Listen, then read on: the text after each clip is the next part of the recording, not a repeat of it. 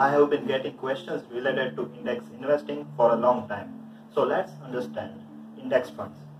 So basically the approach of index fund is to reach at the benchmark, not to beat the benchmark. There is a misconception between investors that if we as investors invest in index fund then we will get better returns because we are investing in economy.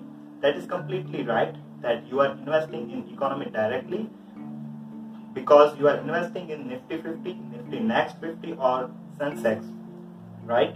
But if you analyze some data, you will not able to beat the benchmark also.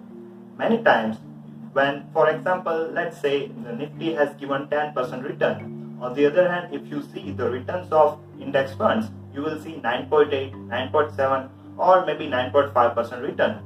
Their approach is to the their approach is to reach at the benchmark, not to beat the benchmark, right? So if you are investing in for a long time, then index fund is the best option for you because it will give it invest in the top 50 companies of India and that may give you sustainable return. So let's understand pros. Basically, the main and the best advantage is index funds are passively managed. That means it has no it has no any kind of fund managers. That that is the reason it has less expense ratio. And it, it gives benefit to investors.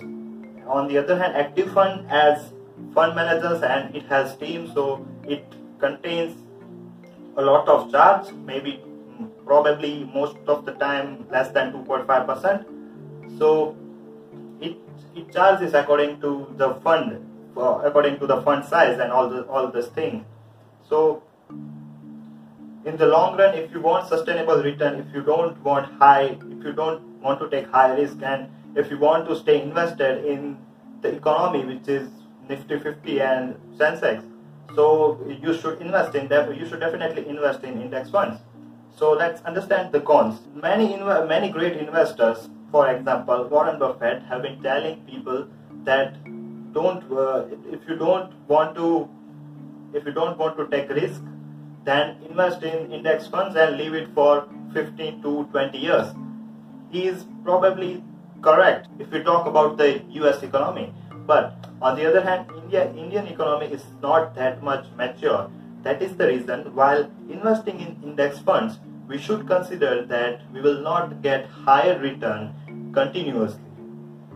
That is the reason you should think before investing in index funds and many times index funds are not even able to beat large cap funds. That is probably a wrong thing. On the other hand if you invest in a balanced fund there are many kind of balanced funds which includes fewer risk compared to index funds and it can give you better return compared to index. So these are the pros and cons and basic understanding of index index funds i hope you like it so if you like it, do share the video and I will see you in the next one.